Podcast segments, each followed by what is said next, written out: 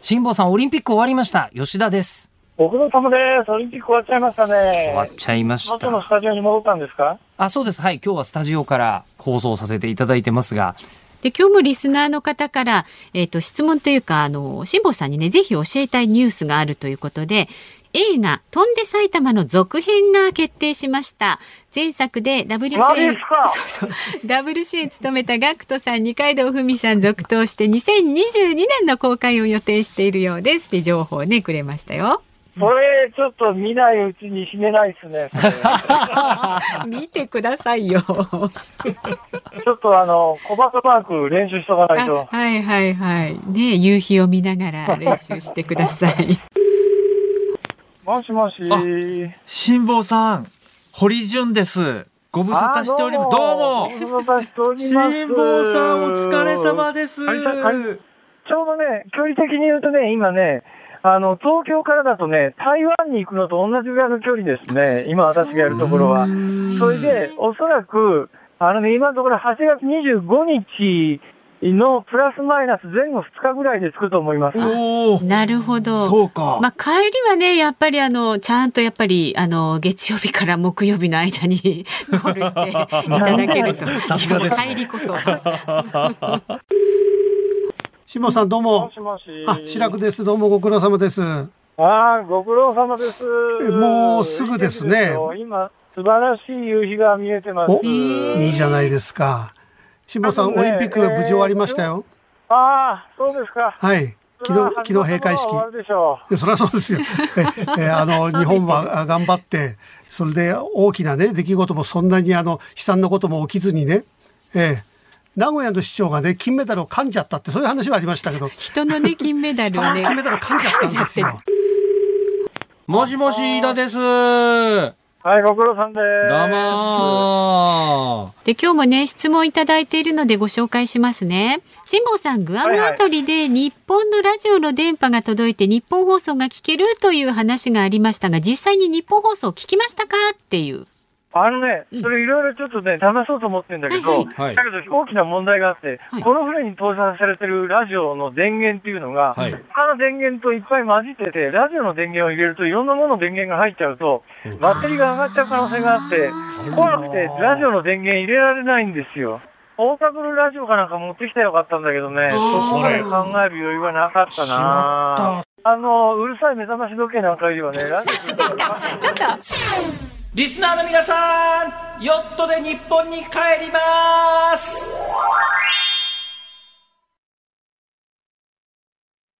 8月12日木曜日時刻は3時半を過ぎました FM93 AM1242 日本放送ラジオでお聞きの皆さんこんにちは日本放送の飯田浩二ですパソコン、スマートフォンを使ってラジコでお聞きの皆さん、そしてポッドキャストでお聞きの皆さん、こんにちは。日本放送の増山さやかです。辛坊治郎ズームそこまで言うか。この番組は太平洋横断にチャレンジする辛坊さんの帰りを待ちながら帰還未定で日替わり助っ人パーソナリティが今一番気になる話題を忖度なく語るニュース解説番組です。はい木曜日は飯田アナウンサーです。はい、えー、辛坊さんのね、5時の、お5時の辛坊ですの、えー、ハイライトをお聞きいただきましたが、BG が、あの、今ね、えー、ディレクターさんがですね、ドヤ顔で僕の方に伝えてくれまして、東京スカパラダイスオーケストラなんですよ。知ってますか？これ。どうですか飯田さん？えーオリンピックの閉会式でやってましたからね、みたいなね、えー感じで、やっぱ選曲もいろいろ変わってくるなという。でも、その中でありましたけど、辛坊さん、いよいよ25日デコボコだというようそう、なね。リアルになってきてますよ。ねねえー後ほどまた今日も5時につなぎますけれども、えー全体のお4分の3を過ぎてきたぞとい。う75%を、えー超えてまいりました。まあ、詳しいことはね、古野電機さんのホームページにも、えー載ってますんで、ぜひご覧いただければと思いますけれども、ね、本当そうなってくると、まあ、いつ、どのような形で、どこに、えー入港してくるのかというあたりが、はい。はい。まあ、そして、あのーこれ、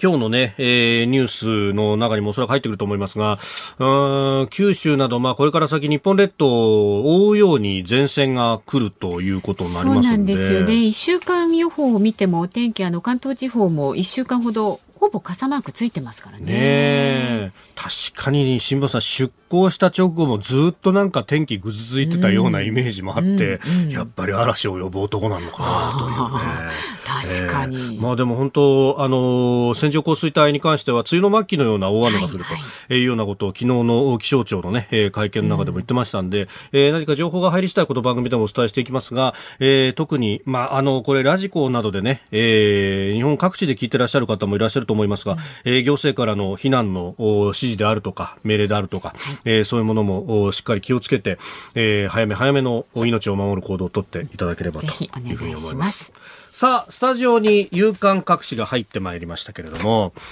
えー、やっぱ今日は8月12日ということで日航機の墜落あれから36年と朝日毎日、うん、えー、一面トップから展開をしております、はい、えー、異例の登山ということで、まあ、ご遺族の方々もねだんだんと、えー、お年を召していらっしゃる方もいらっしゃるという中なんですが、えーえー、あ確かに私もねこれ2回御巣鷹に上りに取材に行ったことがありますが、はい、いやこれ結構坂はきついし、えー、まあ、あの、これね、あの、村の方々がかなり、こう、ギリギリのところまで、あの、登山道というか、えー、えー、道を整備してくれて、まあ、あの、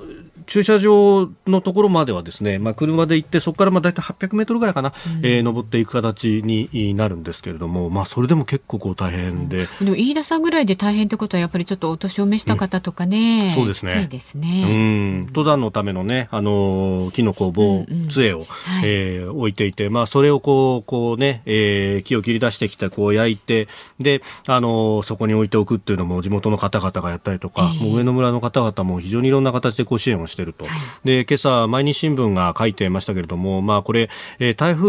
15号と19号がおととし立て続けに、まあ、関東一円を襲いましたけれどもそこでまた登山道の一部が崩壊したりとかですね、えー、いろいろあったのをじゃあどうやって直して維持していくのかというあたり、まあ、そこにこう国の支援というのも必要なんじゃないかというようなですね、えー、議論もありました、うん、まあ、あの朝の番組でも喋ったんですがあの今までであればあの日光 JAL がですね、まあ、きちんとその辺支援をしてきているけれども、まあ、そうは言っても JAL 本体も4、6月期の決算で500億円以上の赤字を出しているという中で、まあ、そういったことをどこまでできるのか。でもあのマッハの恐怖を書いた柳田邦夫さんは、えー、この事故の教訓というものは頭で理解するんじゃなくて腹渡で理解するものなんだと、うん、実際に現場に行くそこで何を見るかというようなことがとても大事なんだと。いや確かにねこんこんなこんな山奥に落ちたのかと。で、あの当時をこうね、取材をした、あの、記者だとかカメラマンさんだとかに行くと、もう、道なき道を、いや、峠を越え、山を越えて、本当にこっちで合ってんのかって思いながらこう言っていたと。で、他にも、あの、警視庁でずっと救助犬をね、あの、整備をして、そして、あの、育成をしてきた方に行くと、まあ、その人ももともと機動隊の出身で、いや、僕にとってはあの、85年の8月12日、あの記憶が原点なんですよと、うん、あの時に救助犬がもし日本にいてで連れて行っていたならばもっと早く要救助者を見つけることができたんじゃないのかっていう、えー、そこのこう葛藤だとかっていうのが、えー、原動力になったんです。というふうに、まあ、大会の直前に話聞かせてもらったことがあるんですが、まあ、いろんな意味でですねその85年の8月12日、えー、それ以降と、えーまあ、以前と以降でいろんなこう交通の安全という意味でも、えー、意識が変わった部分もある、まあ、そういったことにもね思いを馳せる、えー、日でもあろうと思います。はいえーまあ他にもね、様々ニュースが入ってきてますんで、えー、今日も5時半まで、えー、お送りしていこうと思っております。はい、よろしくお願いします。はい、では、まず今日も株と為替の値動きをお伝えします。今日の東京株式市場日経平均株価5日ぶりに反落しました。昨日と比べまして55円49銭安い2万8015円2銭で取引を終えました。朝方は前日のアメリカ市場の株高を受けて買いが進みましたが、その後は利益確定の売りが出て値を下げたということです。為替相場は現在1ドル110円40銭付近で取引されています。昨日のこの時間と比べますと30銭ほど円高になっています。ニッポン放送ズームそこまで言うか。まずこの後3時台のニュース解説コーナーズームオンでは、政府の新型コロナ対策をめぐり野党が国会審議を要求したというニュースについて。で4時台は中国で長老たちが集まるというね北戴河会議が開幕した模様ということでこの秘密のベールに包まれた会議につきまして月刊中国ニューススーパーバイザーで戦略科学者の中川浩二さんにお話を伺います。ちょうどね本もね、えーはい。されまして、巨大中国を動かす赤い方程式という本が徳間書店から出ていますが、ええおっと思ったのが今この経歴を聞いて、あれ月刊中国ニュースの編集長でいらっしゃったんですがそこからスーパーバイザーにあ、な。ってるなっていうスーパーバイザええーなんですね。楽しみです、はい。で、5時になりますと、5時の辛坊です。今日もね、元気にきっと声を聞かせてくれることでしょう。辛坊さんの登場です。これ偽物ですからね。で、5時台のズームオンでは、元徴用工訴訟、韓国の裁判所が日本製鉄の即時抗告を棄却したという話題にズームします。ラジオの前のあなたからのメッセージもお待ちしています。で、今日木曜日ですので番組のエンディングでかかる辛坊さんに届けたいリクエスト曲も大募集です。で、5時の辛坊ですの時にね、使わせていただく辛坊さんへの質問、それから辛坊さんに伝えたい日本のニュースなどもお待ちしています。メールは zoom zoom アットマーク 1242.com ツイッターでもお待ちしています。ハッシュタグ漢字で辛坊治郎、カタカナでズーム、ハッシュタグ辛坊治郎ズームでつぶやいてください。さあ、この後は昨日夕方から今日にかけてのニュースを紹介するズームフラッシュです。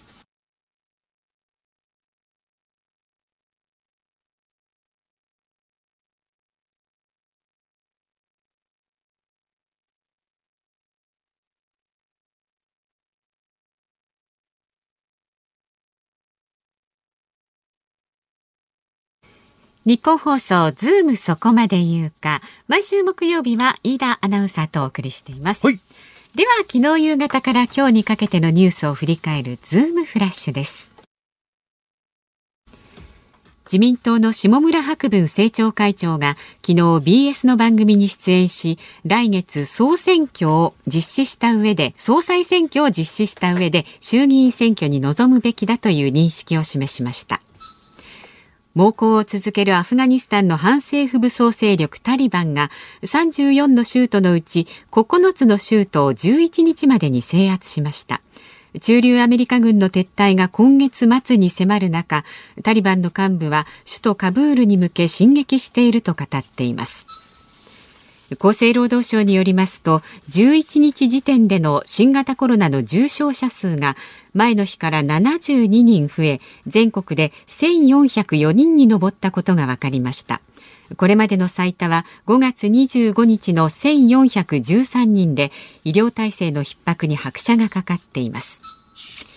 名古屋市の河村隆市長がソフトボール日本代表の後藤美優選手の金メダルを噛んだ問題で組織委員会はこのメダルを交換する方向で対応を進めていることが分かりました。東京パラリンピックの聖火リレー関連のイベントが今日から始まりました。リレーは24日の開会式まで3段階に区切られていてその第1段階として16日まで43の道府県を会場に採火が行われます。乗客乗員520人が犠牲となった1985年の日航ジャンボ機墜落事故から今日で36年が経ちました。墜落現場となった御巣鷹の尾根では例年多くの人が慰霊の登山を行ってきましたがコロナ禍の今年は去年に続いて登れる人を遺族や関係者に制限しています。河村隆市長まだニュースになってるんですねっていう感じで。ワイドショーなんかでもねねこうやってますけどね。確かことが起こったの先週の木曜とかで。ねそね。えそっからいや好きだねこのニュースっていう感じですけれどもね、えー、それからまああー総裁選とそして衆議院選挙に絡んでというところはい。ろんなこうニュースが出てきましてあの今日午前中あたりからニュースになってたのはあの衆院議長を務めてらっしゃる大島忠則さんさんが議員を引退するということで、えー、地元の八戸でね、今日の午後にも会見というようなことが出てきておりましたが、はい、うん、衆議院議員の椅子が空くということになると、これいろんなですね、また、うん、頭の中でパズルが、えー、動き出すなと、まあ、あれだけのこうね、えー、名誉な、えー、職でもあると、まあ、特にですね、えー、議員を何年も何十年もやってるようなベテランの方々にとっては、まあ、総理はダメでも議長はというようなところでですね、えー、えー、ここだったらある意味、こう、まあ、あの、納得して別のポジションから引いてもらえるだろうみたいなこともあってですね。じゃちょっとざわついてる感じなんですね。いやここにって。で、またあのね、まあ、基本的には、こう、あの、第一党、まあ、与党から、えー、議長を出すという形になって、もちろんですね、あの、議長になると、それはあの、党籍から離脱してという関連になってはいるんですけれども、うん、まあ、そうは言っても、こう、自民党の中から、こう、どうするよっていう話に、当然なっていくという中でですね、うん、まあ、例えば、うん、あのー、まあ、かなりベテランでですね、今、えー、選挙区事情でいろいろこう、山口の方で揉めている元官房長官の河村さんとか、ある、ただ、ただしここはですね、あの、一応は衆議院議員の中から議長を選ぶということになりますんで、うん、そうなると、えー、じゃあ、河村さんの場合は、こう、お年がお年でいらっしゃるので、うん、えー、選挙区から当選しなきゃいけないと。うん、これあのー比例代表で、えー、やるっていうのがですね重複立候補ができないということになってますので、まあ、その辺をこうどう調整つけるのかであるとか、あるいは二階幹事長どうするんだとかですね、こうベテランの人たちこうちょっとざわついていく感じになるのかなというところもございます。えー、それからパラリンピックのね成果に関してこれはあの今朝あの新業アナウンサーがですねパラの成果はって言っていろいろ教えて、えー、くれたんですけれども、あのオリンピックの成果と違ってギリシャから持ってくるというわけではなくて、まあ、あのイギリスのパラ発祥の地と呼ばれるところからの日とそれから、えー、日本各地の日を合わせてということで、うんはい、えー、来週の金曜日、えー、20日に、えー、集火式というね、えー、日を集めるという式典を行って最終的に成果になるというところなんですけれども、うん、あの今日も夕刊を見るとですね、えー、各地で採火が行われておりますよと。いうところで、うん、岩手県は陸前高田市にある希望の明かりというところから、こう、種火を取る行事が、えー、行われたということであります。で、これ、もともとが、えー、2011年の12月に神戸市の、えー、阪神淡路大震災1.17希望の明かりというところから、えー、分けられた日でもあると、はい、えー、2つの大震災の犠牲者に近隣のお住まいの方々が祈りを捧げているという、そういう日から取られていると。まあ、もともとのそのね、招致の理念として復こうというものがあったし、で、さらに言うと、まあ、オリンピックもそうだけれども、パラリンピックをこの都市でやるということのこう意義でもって東京に持ってきたという部分も非常にあるということも言われています。えー、オリとパラじゃなくて、パラがむむしろ前なんだということは、これだったかな、猪瀬直樹さんが中に聞いた覚えがあるところなんですけれども、まあ、あの、人間誰しもこう老いていくと、ね、えー、体に不具合があったりとか、まあそういう意味では、えー、誰しもがえー、最後にこう障害を持つということもあると。そういう意味で、はい、えー、みんなあの障害を持っても誰しもが活躍できる社会を目指す。そして、えー、それを具体的にこう示すということが、えー、大事なんだということを言ってました。できればですねあの子供だけでもいいから見せたいなっていうふうに僕は思いますね。やっぱあの白状をこう持って目の不自由な方が歩いていてで子供がどうしてこう杖持ってるのっていうようなことをね、聞かれたりなんかして、はい、えー、でこれこれこういう理由でだからちゃんとこうあの道案内とかしてあげることですごく安心するんだよと、うん、うん、実際にあの心拍数なんかをこうけ研究をしてる、えー、大学の先生なんかもいらっしゃってやっぱあの声をかけてでこう肘のねこう後ろのところを持ってもらって、はいね。うん、であのガイドをしてあげると、うん、もうそれだけですごく安心すると、うんうん、外を歩くだけでも目の不自由な方にとっては命の、ね、そうそうそうそうそう。なね、その辺あのラジオチャリティーミュージックショーの中で、はい、まあ、私も含めて、まあ、アナウンサーレポートをしたりとか、うんうん、ねえ実際に当事者の方々にお話を伺う機会というのもありますけれども、はい、まあ、あのこうやってそうやってね番組とかきっかけがあるといろいろこう調べて知るということがあるんですがやっぱりこのパラリンピックっていうのは大きなきっかけになるという部分もあると思いますので,、ね。ね。えー、その意味ではできればっていうのはね、えー、思うところですけれどもただし、えー、そこにコロナウイルスというものが立ちはだかっております。では今日最初に特集する話題こちらになります。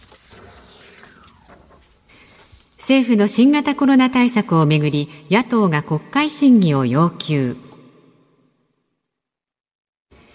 立憲民主党の安住国対委員長が昨日自民党の森山国対委員長と会談し新型コロナ対策などを審議するため早期に臨時国会を開くよう求めました。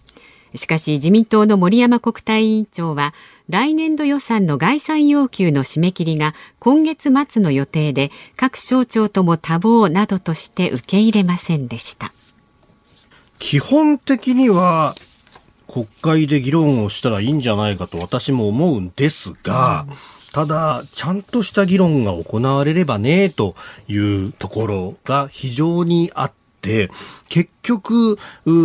コロナをある意味ネタにしてですね、えー、政府批判をすることによって支持者をつなぎ止めて選挙につなげていくみたいなことが起こるんであったら、それはやって意味があるのかっていうことになってもおかしくないよね、というふうに思います。というのは、例えばワクチン一つとってもですね、あのー、ちょっと前までは、えー、ワクチンが足らないじゃないかっていうことで起こっていらっしゃいました。でも2ヶ月前に何言ってたかっていうと、ワクチンはいっぱいあるけど、打ち手が足らないじゃないかっていうことを言っていたと。で、じゃあ打ち手を用意しますっていうことで、えー、職域接種をやったりとか、あるいは自衛隊の大規模接種センターを作ったりとかすると、その都度の違反が起こると。で、えー、ワクチン打つのが遅れているなんていうことが、えー、言われるんですけれども、これをよくよく調べてみるとですね、えー、去年の秋から冬の臨時国会で、えー、ワクチンを新しい、えー、メッセンジャー RNA というね、新しい技術のワクチンを入れるという際には、えー、拙速はやめなさいと、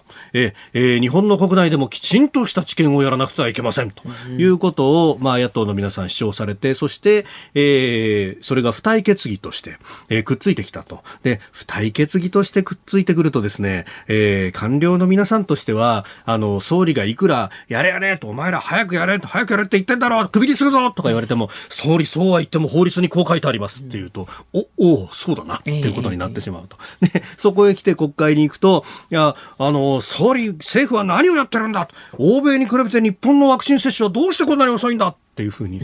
言ってたこととやってたこと違うじゃないのっていうのがですね、もうこの新型コロナに関してっていうのはもう、まあ、どんどん出てくると、なんか私、そ、それで自分で言ってて気持ち悪くなるのかなっていうふうに思うんですけれども、ね、まあ、それもこれも結局、まあ、選挙も近いということもあると、どう、なんとかしてアピールしなきゃならないということもあるのかもしれないんですけれども、ただ、そんなことをやってる暇はないだろうと。うん、あの、その上ですね、えー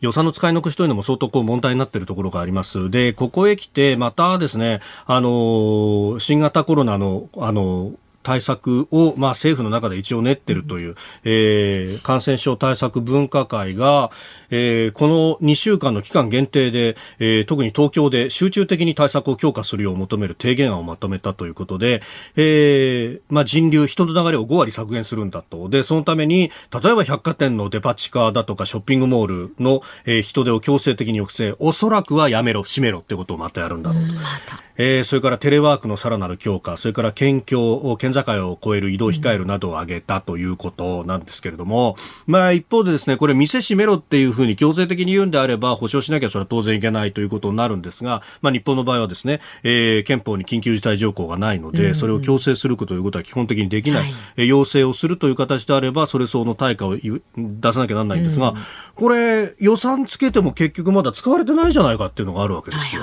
で、これ、あの、1兆円以上が、あまだ使われてなくて未執行で残っていると。だから、君たちやれることやってないにもかかわらず、俺たちには外に出るな、酒も飲むなって要求ばっかりじゃないかっていうですね、結局そこのところのモヤモヤみたいのが、緊急事態宣言つったってさっていう、えー、よ気持ちに変わっているんじゃないかと胸によく手を当てて考えてみなさいっていうふうに私は思うところなんですが。はい、お時間です。ズームオンでした。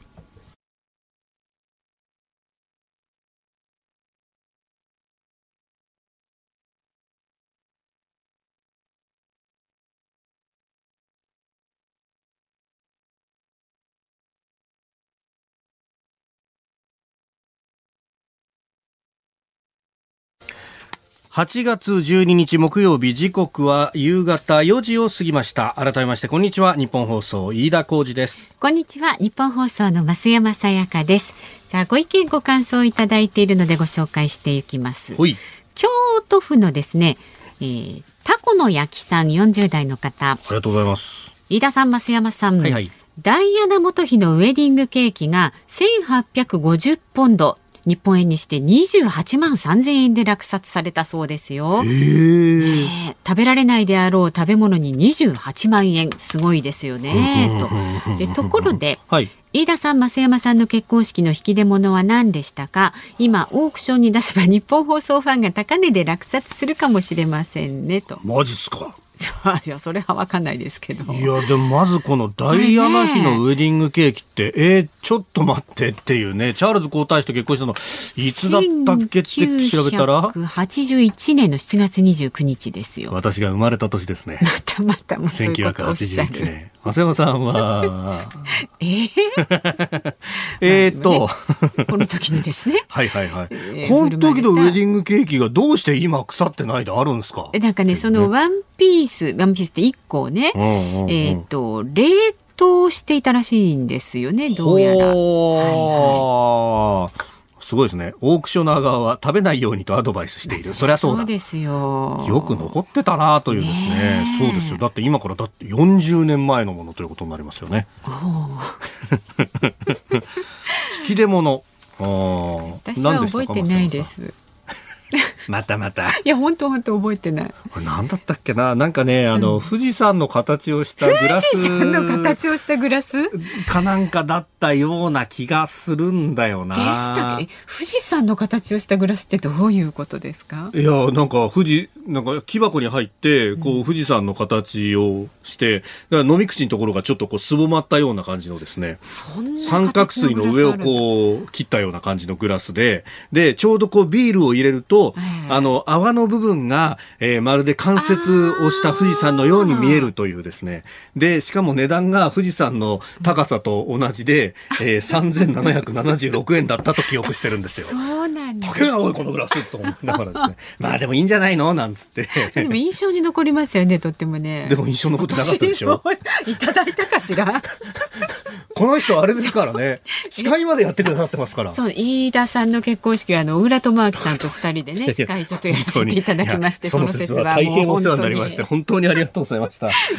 もう私途中から酔っ払ってほとんど覚えてないってですね。新郎が酔っ払うっていうね。そうそうもう典型的な結婚式という感じでしたよね。でもね、本当幸せなご家庭を築かれて今も引き続き幸せでよかったと思っております。とんでもないことでございます本当に、えー幸せなのかどうなのか。いやいや、お幸せでしょう。ね、いいですか、このくらいで。ちょっと恐縮です。まだまだご意見ね、こちらまでお寄せください。メールはズームアットマーク一二四二ドットコム。ツイッターはハッシュタグ漢字で辛坊治郎、カタカナでズーム、ハッシュタグ辛坊治郎ズームでつぶやいてください。お待ちしております。この後はですね、月刊中国ニューススーパーバイザーのえー中川コージさんをお迎えいたします。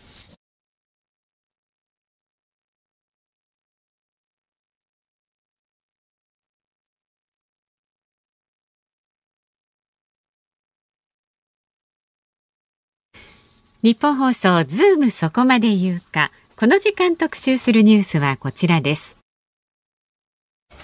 中国で長老たちが集まる北大河会議が開幕か。中国共産党の指導部や長老が集まり重要政策などを非公式に話し合う北大河会議が今年も始まったとみられています秘密のベールに包まれた北大河会議とは一体どんなものなのか。また超大国となった中国の動向を探る上で欠かせない中国共産党の行動原理についてこの方に伺います。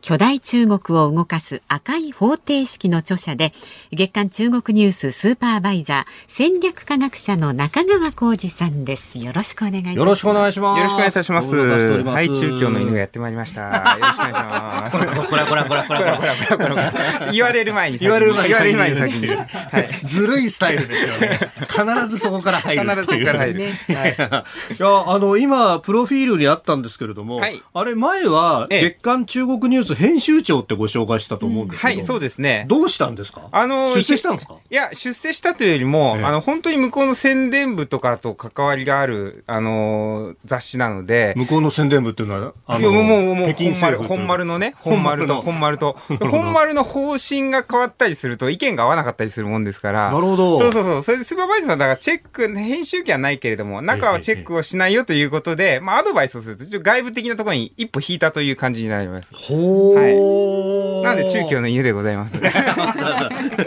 と言いながら、この人事で変わったってことは、若干、この北京中央の路線との違いみたいなものもあったりするまあ、あの、全然国外の人に関しては、そんなにはチェックは全然厳しくないので、ほうえー大丈夫なんですけど、まあ、今回のね、北大河とかに関しても、はい。あのーまあ、いろいろと話題がありますけれども、まあ、でもそんなにはなんか大きくは扱われてないかなというのが、個人的な印象ですけどね。うーん。い。や、この、徳間書店から出ております、巨大中国を動かす赤い方程式。はい。まあ、あの、その中にもね、ここれ、その組織としての中国、あの、共産党と国とみたいな、はいはい。ね、えー行政があって、軍があってみたいなのを結構、こう、あ、そういうことが起こってるんだ、みたいなの、すごく、まあ、ある意味のこうホールディングスが、はえー党であって、はい。で、その事業会社として国と軍があるんだ、みたいな。はい。はいえ、そのね、で、そのホールディングスの、こう、共産党の方が人事をこう動かしてみたいな話も書いてありますけど、はい。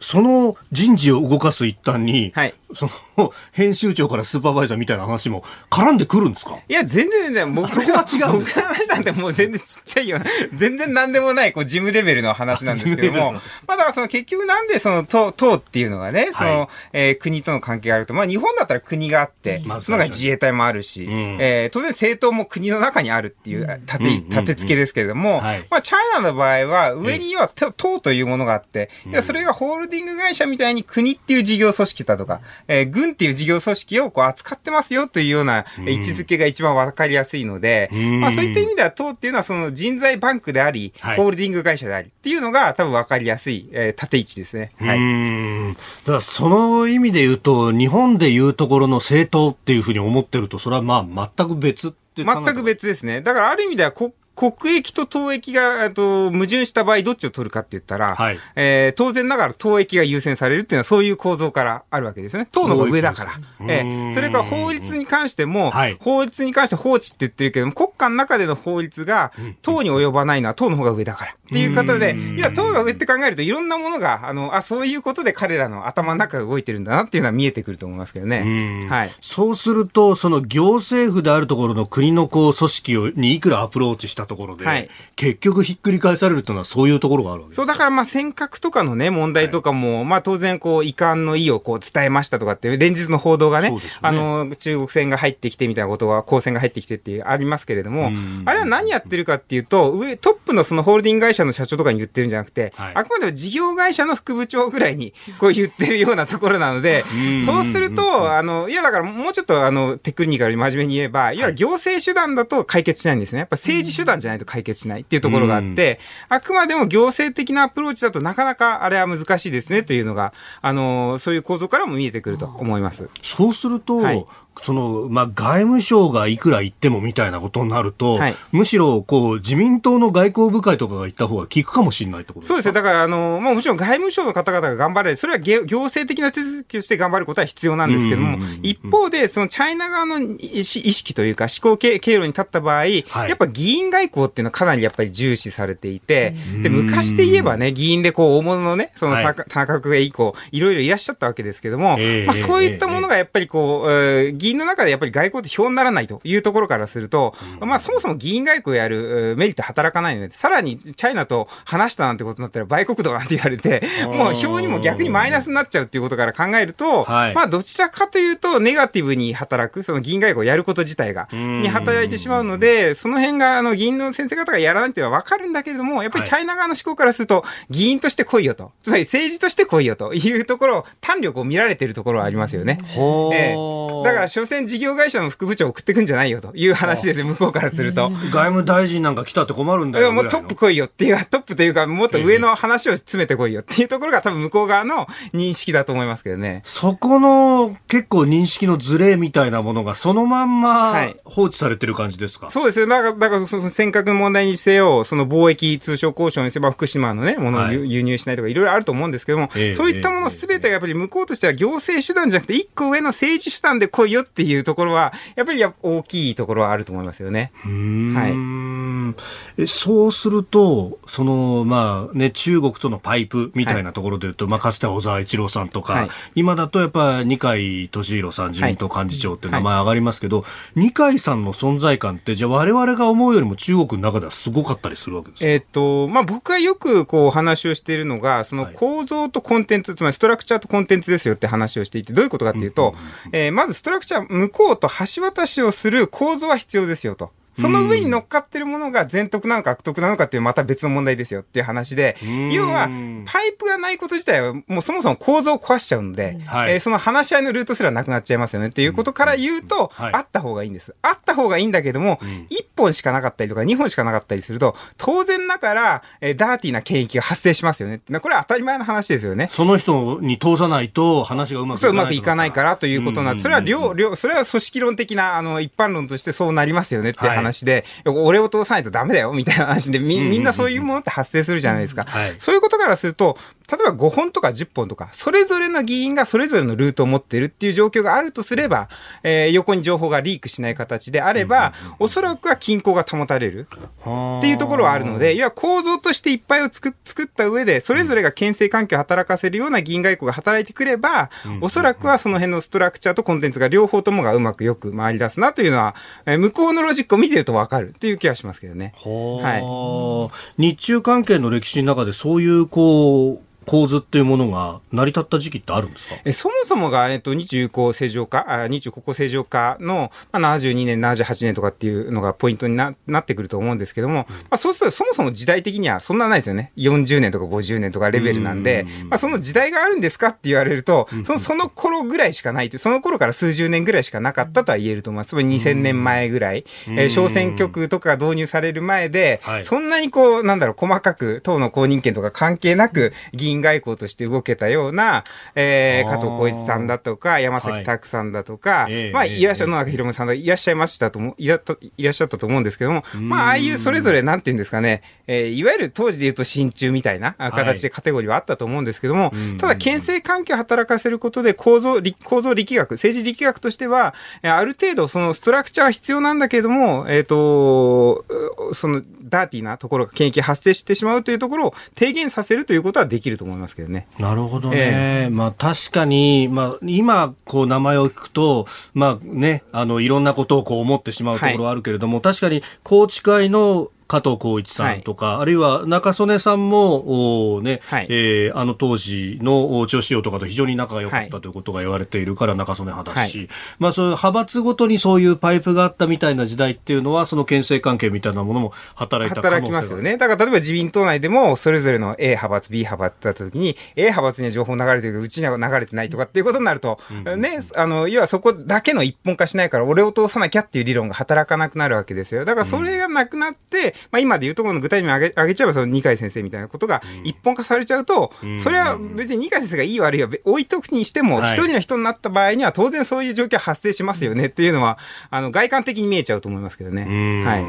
で一方でその中国の方の意思決定なんですけどこの北戴河会議っていう、はいすごく非公式で何やってるか分かんないような会議なんですが、ここで人事とかがこういろんなことが決められると、うん。なんか表と裏みたいなものがものすごくあるなと思うんですがこれどうなんですか、まあ、ある意味では、もう情報が、まあ、世界的に北大河っていう名前も出てるし、うんもう、ある意味ではオープンなので、なえーそういう意味ではそこまで僕はダーティーなものではないし、うんあのー非公式であって内容はわからないけれども、まあ、開かれてるということを言ってる時点で、まあ、純、えー公式的なあものであるということだと思います思いますね。で、特には、まあ、日本の解釈でと、あのーまあ、ラジオ聞いていただいている方にイメージつきやすいのは、要は赤坂の料亭のこう、政治家の会議みたいな、そんな感じですよ。だからあるっていうのはみんな知ってるけれども、はい。えーだけどもそこで何が行われてるかはわかんないし、ある意味そこはダーティーなものと、えー政治的な、これ語弊あるけれども、ロマンがあるというか、だだってそこで決められたことが世界、あえー国をね、えー決めることっていう、えー話になってくるわけじゃないですか。だから赤坂の政治って悪いですよ。それはね、当時の我々の献金政治とかありましたから、はい。悪いけれども、ええ。でもなんかそこで決められたことってなんかちょっと政治的なロマンっていうか、いうものもあったっていうのもあるじゃないですか。だからそういう意味からすると、北大河会議っていうのはまあ準公式的なので、そこまでこうなんか変な、えー思惑で動いているようなものではないというふうに思います。うん。そもそもこの中国あるいは中国共産党のこの意思決定っていうのはなんかこう報じられたりとかイメージでは習近平さんが全部決めてるっていうようなイメージがありますけど、はい。実際どうなん？ですかまあ全部決めてると何をもって全部決めてるのかっていう話になると思いますけれども、ただ普通に考えてですね、その14億人いるということは、まあ我々1億2000何百万っていうところですけども、まあそんだけ複雑性が上がるわけで、えーその中で経済政策からああらゆる社会保障からを全部一人で決めるなんてはっきり言って無理ですよね。っていうことから考えると、まあそもそもその俗人的に考えるというのは、まあ組織構造論から言うとなかなか、えー当てはめにくいし、むしろその俗人的に考えるのは良しておこうという方向に行った方がいいと思うんですけども、そういうことから考えると、あの、総書記に全ての権限が集まってて、そこで全部意思決定をやってるというのはなかなか、えーそもそも考えにくいですよと。ただ、習近平さん比較的その辺は権力集中を、胡錦涛さんの時代なんて、陽光政府なんて言われて、サンシャインガバメントなんて言われたぐらい、はい。いや、公開をしようという形にしてた一方で、その巻き戻しで相当集権的にはなっているわけなんで、まあそういった意味で人事の掌握、つまりホールディング会社としてのお肝は何ですかって言ったら事業を遂行することじゃなくて人事を掌握することなので、いや人事的なところに関しては、はいえーおそらくは習近平さんというのはかなり、えーグリップをしているというところは言えると思います。うーんそのグリップがどのぐらいまであのそんな末端の人事まではいけないですよねさすがに。そうですね。まあ、その、どれぐらいまでっていうのを見方として、じゃあ社会構造として、日本に置き換えた場合どういうことかっていう、例えば、日銀の総裁、中央銀行の総裁ですとか、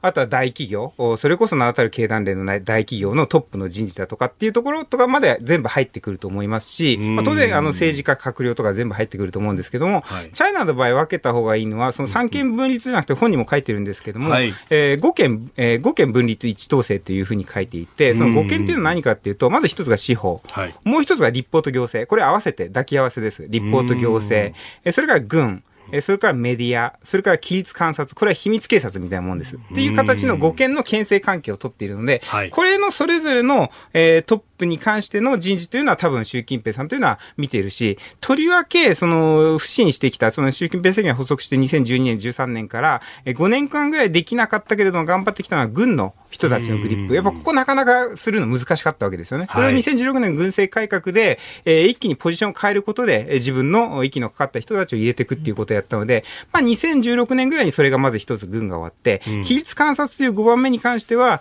えー2018年の憲法改正の時に、規律観察というのを、えー国家機関として認めたので、まあその時に、えーいわゆる秘密警察の完成を、えー試みたので、まあそれぐらいの時にグリップが完成したので、そんなにこう10年間グリップが効いてたわけじゃなくて、この数年間ぐらいようやく、えーグリップが効き始めたというところだと思います。うん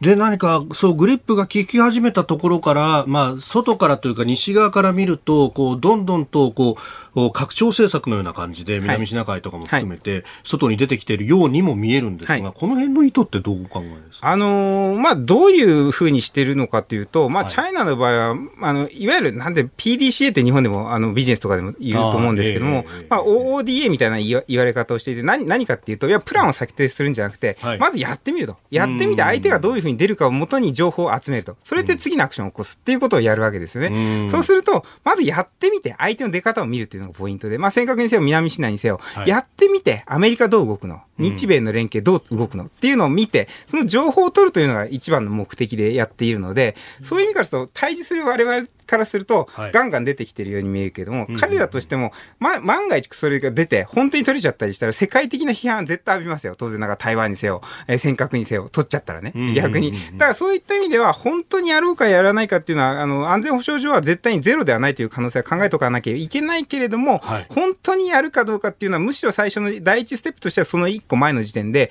情報を取る。日米の連携がどう動くのか、日米対の連携がどう取るのかっていう方をはるかに見ているというところがあるので、我々からすると拡張主義という、あの、まるっとした言葉で捉えますけれども、ええどちらかというと、情報分析、情報収集のために彼らは拡張主義をブラフとして使っているというところはあると思いますね。はあ、拡張主義っていうふうに、まあ、ある意味こう、理解しちゃうと、はいこう、荒すぎると。はい解像度が荒すぎる可能性が高いわけはい。ですか？だからもちろん拡張してないとは言ってません。だから当然拡張なんだけれども、本当に例えば、じゃあ、えー、尖閣と取っちゃいましたって言ったら、これ一番やろうとしてる世界覇権を目指すという時に、え日本は完全に離反するし、絶対反対しますよね。はいで、欧州に関しても主要国、ドイツ、イタリア、これ比較的チャイナと仲いいわけですけども、ここも完全に離反しますよ。んそうありえないから、主権を取っちゃうわけだから、日本の。ええだから、そんなことは逆にチャイナにとってはマイナスなんですよ、そういう意味では。だから今やることはね。だけども、圧倒的に米国よりも国力が強くなった時にはやる可能性は当然あります、彼らはね。だけど少なくとも今アメリカを超えてない時点でやることは、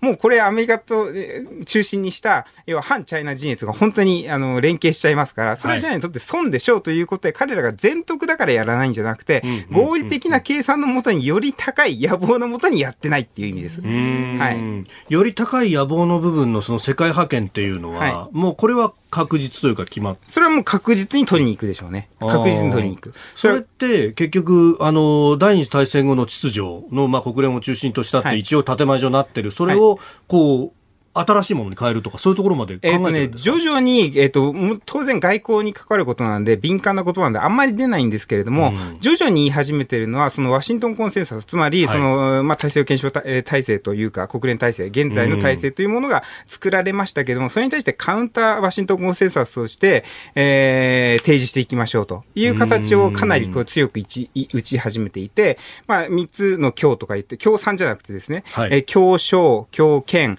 えー強小っていう、まあちょっと難しい言葉で書いてあるんですけども、えーまあそれ、その3つの強のもとにはカウンターワシントンコンセンサスでチャイナ式の世界秩序を作りましょうということを言ってるんだけども、決してそれは強要しませんよというところがしたたかで、要はどうぞ自由に経済合意性があるんであれば、こっち我々の陣営についてくださいという言い方をしている。だから、この辺のしたたかさが怖い。うーん。一帯一路とかもそれに。一帯一路もそこにははまるわ枠組みです。だから人民元の国際化、デジタル人民元だったりだとか、はいえーそういったものも含めて、えーカウンターワシントンコンセンサスとして、別に我々共有しませんと。だけど経済的合理性が、えー我々についた方が高いでしょう。自由に選んでくださいっていう言い方を、えーラインナップとして彼ら提示してるから、だから怖いんですね。はい。うんでそうすると気づいたら、まあ、西側諸国はこう一致してるかもしれないけどアフリカだとか中南米だとかっていうところがあれ全部中国の側についてるぞみたいなことが起こりうるってこと起こりうる、起こりうるし、まあ、もっと言うと、アメリカだって貿易額が最大なわけだし、ASEAN の10カ国についてもほとんどの国が、えーチャイナとの貿易額が、えー輸出入額が一番トップの国になってます。それから一帯一路当然ながら、えーアフリカ、えー大陸も含めて、それから南米にも最近攻めてっていると。で、なおかつ欧州のドイツ、イタリアとかも、何かっていうとチャイナと安全保障で手を組んだりもしてたりするので、決していわゆる冷戦、新冷戦っていうことを僕否定するんで、なんで否定するかっていうと、我々勝ち組、勝てると思っちゃうから。あ勝てて、勝ちそうじゃないですか。だって、そう、米ソのか体験、ね成功体験があるから。だから、別にか勝ちたいわけですよ。我々勝ちたいんだけれども、それを言ってると、なんか簡単に勝てると思っちゃう要素があって、勝ち組に乗るぞみたいな感じがあって、もうそんなに弱い相手じゃない。チャイナ自体が。しかも我々が一枚岩じゃない。民主主義、自由人、自由民主主義人っていうところは、あの、非常に強く懸念として考えてますね。Mm. いやーその中で日本どうしてったらいいんだろうっていうのは、まあ、とりあえず真ん中でバランス取るしかないんですか？まあ、ありがたいのは、我々はチャイナが適している、派遣としてもうパンチを加えたい、米国じゃないというのは我々ありがたいところですよね。つまり、米国は徹底的に戦う相手なんですよ。チャイナからすると。だけど、そうではないから我々からすると、チャイナはそういった意味だと、ずっと日中友好のメッセージを出してるのはなんでかっていうと、もちろん安全保障はバシバシやってきますよ。だけど、日中友好のメッセージは出してるんです。同時に。あの、相反してますけれども。で、それをやることによって、要は我々としては仲を良くしましょうよということを手を差し伸べているというところは我々はチャンスは一つあると思います。見極めていかなきゃいけないとそうですね。はい。今日は月刊中国ニューススーパーバイザーえー戦略科学者の中川浩二さんにお話を伺いました。またぜひまたぜひありがとうございましたありがとうございました。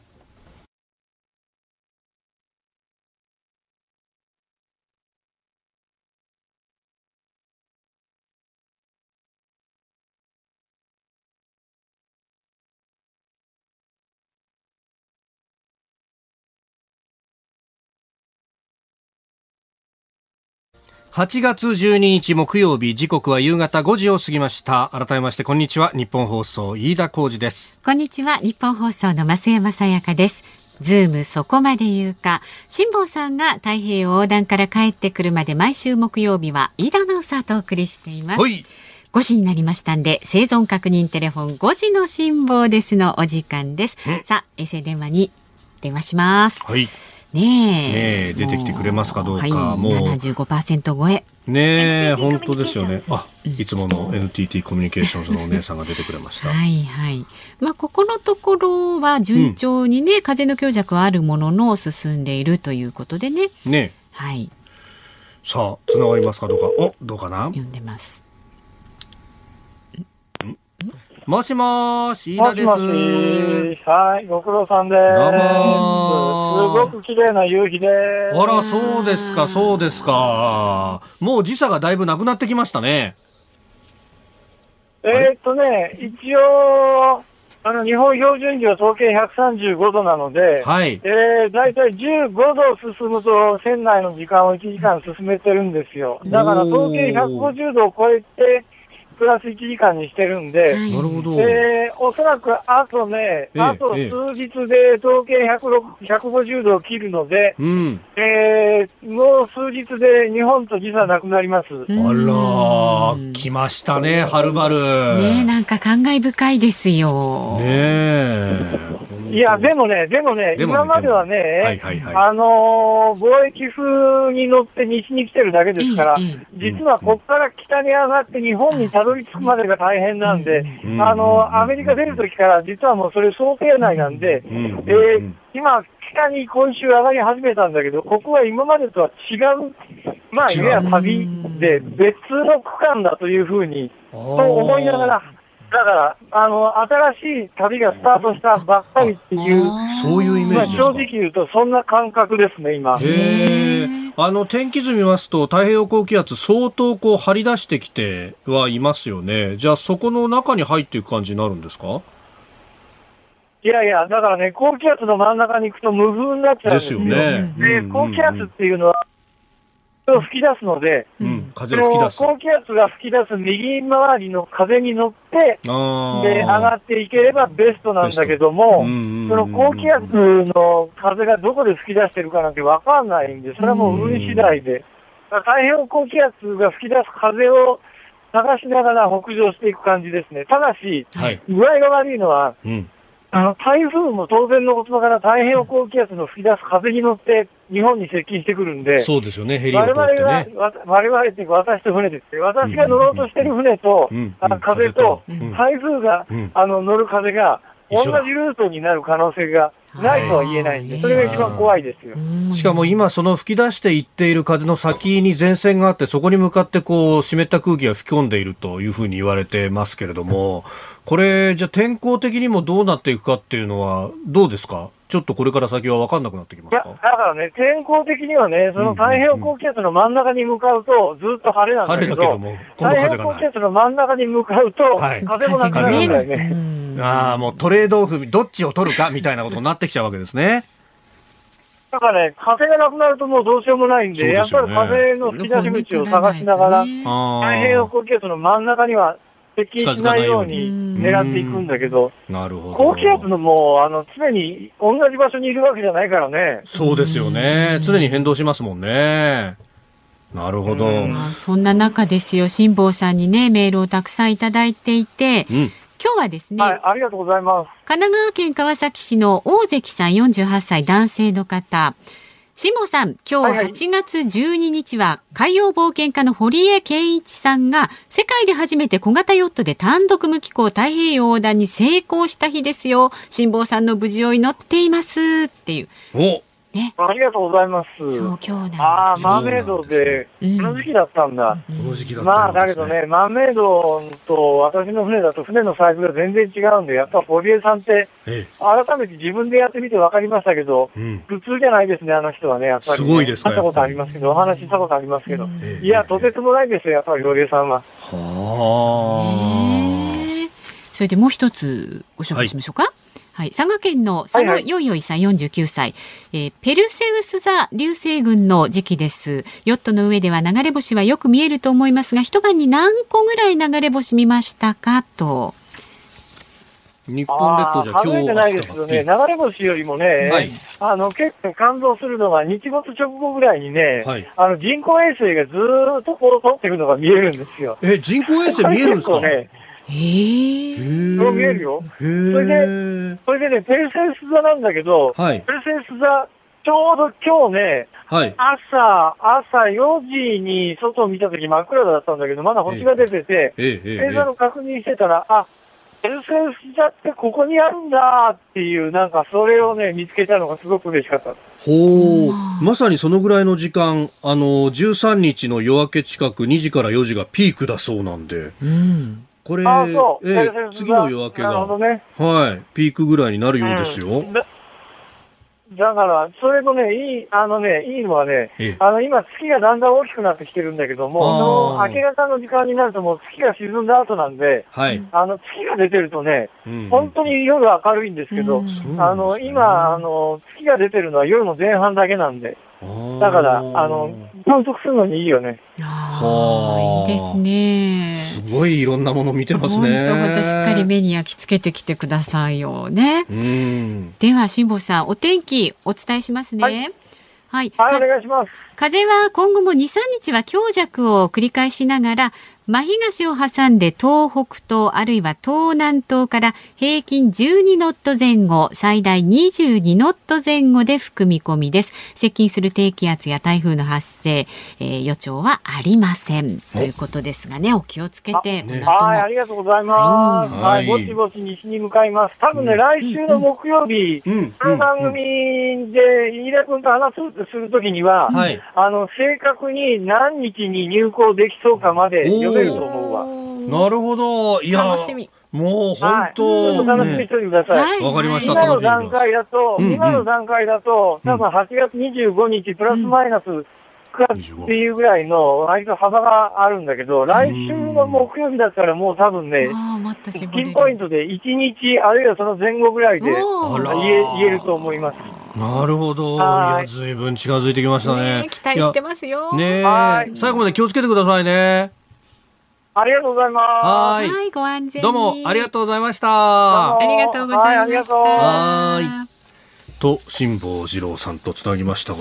おおなんかいろんなものが具体的になってきますね。いつ入ってくるんだっていうのが。うん、いやひょっとすると8月中にもっていう。そうですねひょっとしなくてもか。うん、多分このまま行くとね、なるほど。楽しみにしていましょう。はい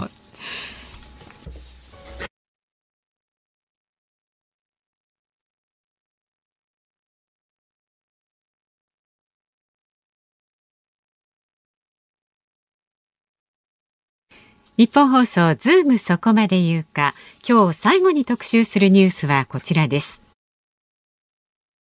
元徴用工訴訟韓国の裁判所が日本製鉄の即時抗告を棄却。第二次世界大戦中のいわゆる元徴用工をめぐり韓国の最高裁が日本製鉄に賠償を命じた訴訟で手口裁は11日資産差し押さえ命令に対する日本製鉄の即時広告を棄却しました。韓国の最高裁は2018年強制的に働かされたとする4人の韓国人への賠償を命じる判決を出しています。日本製鉄は再広告するとみられます。まあ、この手のお訴訟というのがいくつもあってというところで、えーそれがあ日韓関係にもとかですね、えーまああ、その中で政府が謝罪をすべきだとかそういうようなことにもなりますが、まあ、その意味で言うと、もうそもそもが1965年に、えー締結した日韓のお請求権協定と基本条約と請求権協定というものによって、えー解決したと。で、えーもうおここで、えーお金を払いますと。で、えー韓国政府に対してお金を払って、あとはそちらでやってくださいね、はい。という形に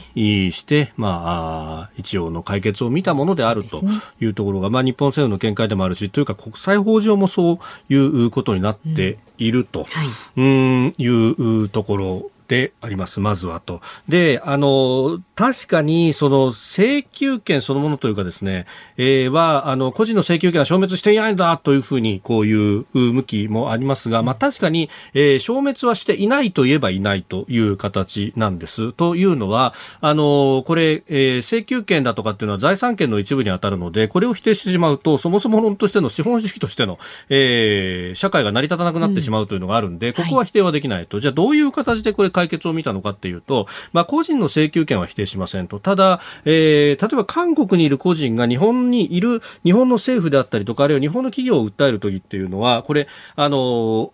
訴訟をするときのレベルを合わせなきゃいけないっていうのがあって、あの、日本人が日本の企業を訴えることはできます。韓国の人が韓国の企業や政府を訴えることができます。でも、えー日本人が例えば韓外国の政府を訴えるだとか、あるいは外国の人が日本の政府を訴えるって場合には、えーこのお請求権を、まあ、あの、外交法権というふうに言うんですが、えー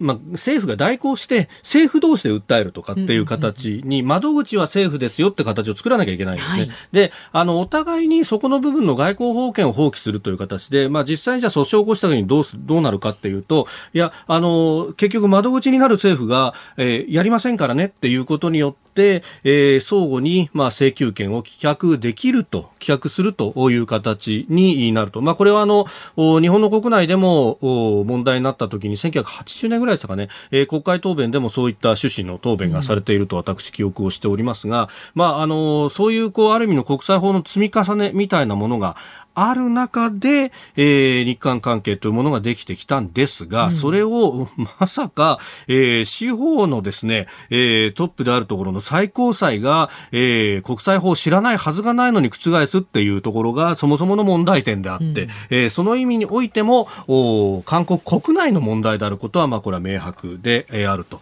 えーいうところで、まああの、ある意味ボールはムンジェイン政権の中にあるはずなんですけれども、うーん、そこがですね、こうなってしまった時に、えーじゃあどうするのかって日本としてはだからもう打つ手はないんだよねって話で、うんはい。で、そもそも論として、まあそうは言ってもその人道的な配慮の部分で、えーお金を出すなりっていうのは、あの、例の、おヤンフについての、お日韓合意に関してはそういうこう枠組みは作りましたが、この、お徴用工に関してっていうのは、まさにその、えー請求権協定のところでのお賠償金の、お部分が、えーこれをまあ想定をしていたところがあるので、えーこういうこう訴訟が起きないようにはそこで、えー解決を見た形にしたというう趣旨だったもんですから、ここはさすがに日本ももう終わったことですよねっていうふうに、まあ言うしかないというか、えーその意味でこれを蒸し返してしまったムン・ジェイン政権は一体どうやって型をつけるんだとい。うところは、ボールは私は向こうにあるんじゃないかと、まあその辺をもってですね、えーえー独りよがりなんじゃないのというのを、お言葉が悪かったのか、えー在韓、えー日本のお統括講師の方が、えースキャンダル化、韓国の中でされてですね、で、えーこう事実上更迭というような形で、えー日本に昨日帰国したというのがありましたが、あれももともと、その、あのーこういうところに、まあ、業を煮やした部分もあったんですが、他方、えー韓国の記者さんに対して、えー気を許しすぎたというところがあったということもあるようですけれども、まあ、ことほどさようにですね、悪意で捉えるとこうなっちゃうんだよなというところ、まあ、日本としては、もはややることはないんじゃないのかというのが国民のコンセンサスでもあるような、えー気もおいたします。はい。今日の放送内容、ラジコのタイムフリー、そしてポッドキャストでも配信しています。詳しいことは番組のホームページ、または番組の公式ツイッターもご覧になってください。